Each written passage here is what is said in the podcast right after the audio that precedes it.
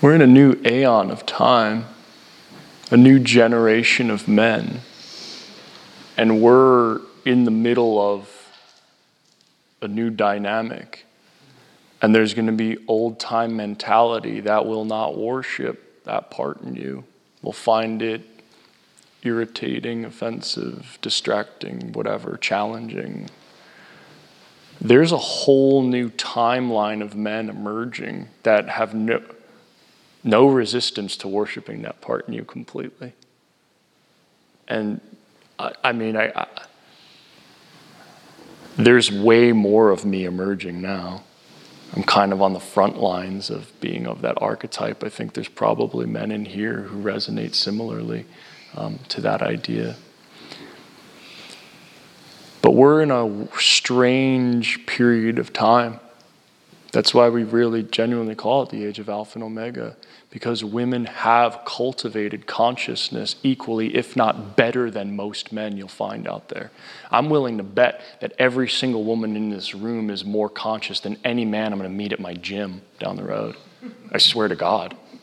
I, I would bet my life on any one of your degree of consciousness over any man I'd find at the gym. That's the world we're living in.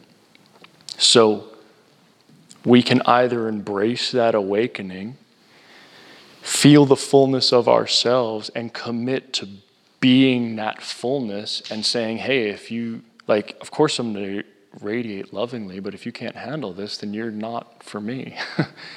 like, we're not here to make one another smaller and fit you into boxes. We're here to find out what is that essence inside of you and say, yes, yes, more. What else? Yes, more. What else? This is our life. This is all we do to one another.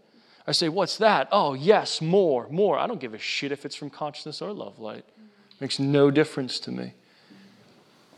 So, part of our partnership has been encouraging and awakening either one of those parts from each other for the sake of their fullness. That's the kind of love that I want to live for. That's the kind of dynamic I want to be in. Who else wants that for themselves? I don't think it's an unfair thing to ask for. I think it doesn't get any more beautiful. And it certainly helps propel humanity towards a greater awakening. So, all of these practices have served us up to a point in history, but we're talking about thousands of years old. We're in a different time. And while those principles need to be preserved because they are sacred, we're learning them here. There's also a way that every single one of us is bringing them through, and we fully don't understand it yet either. But how do we bring them through in such a way that they are truly in devotion to other? That they're coming from a place of presence and when we want intimacy, we flip on the polarity switch. And when we don't, we don't. And we're still present and in devotion. See how that works? That's what I choose.